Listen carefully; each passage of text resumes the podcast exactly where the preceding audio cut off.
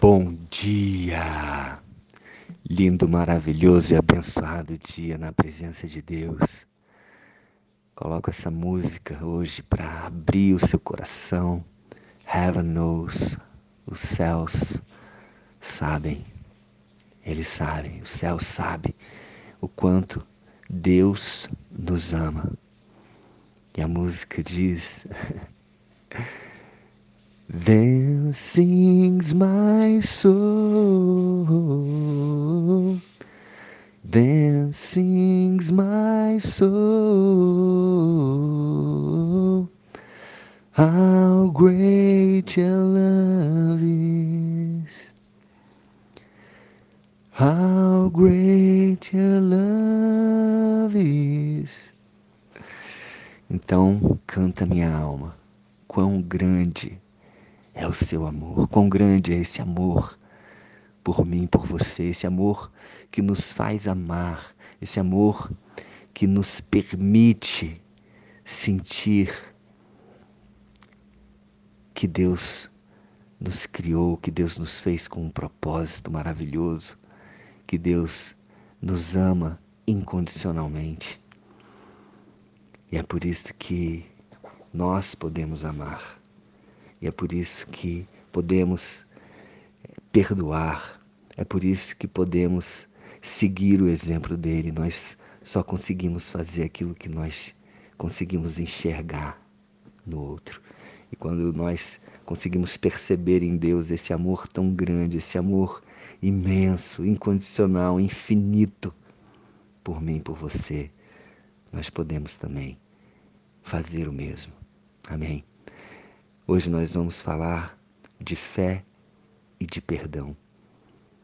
No trecho de Marcos 11, versículos 20 a 26, Jesus fala de fé e fala também de perdão.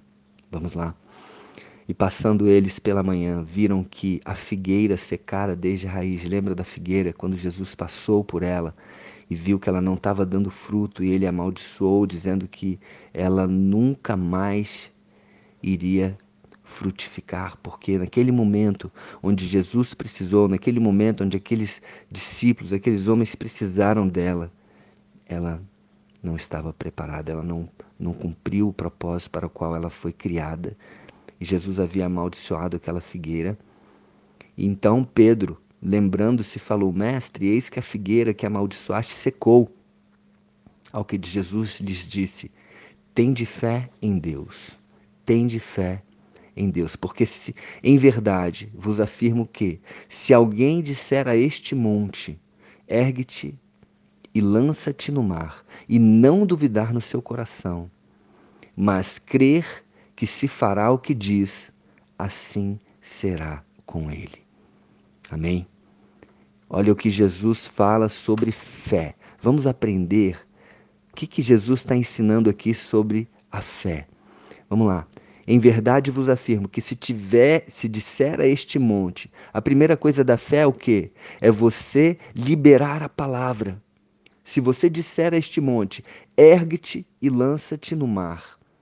Então, o primeiro passo da fé é você agir.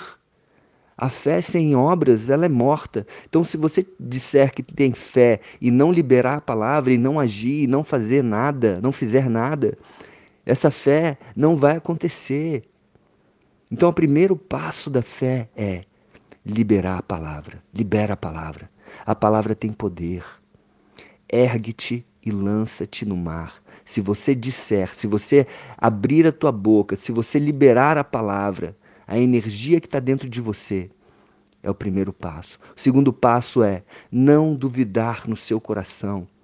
Então, o primeiro passo é você é, jogar a palavra, liberar a palavra, é você lançar essa energia. O segundo passo é você, dentro do seu coração, você não duvidar. Não duvidar. O que é não duvidar? É não ficar pensando, ah, mas será que isso vai acontecer? Será que. É simplesmente alimentar aquela vozinha negativa que diz: será? Ah, mas. Ah, e se isso não acontecer? Esquece, acredita, liberou a palavra, agora crê, crê que Deus é poderoso. Confia nele, que ele vai realizar. E o terceiro passo, crer que se fará o que diz.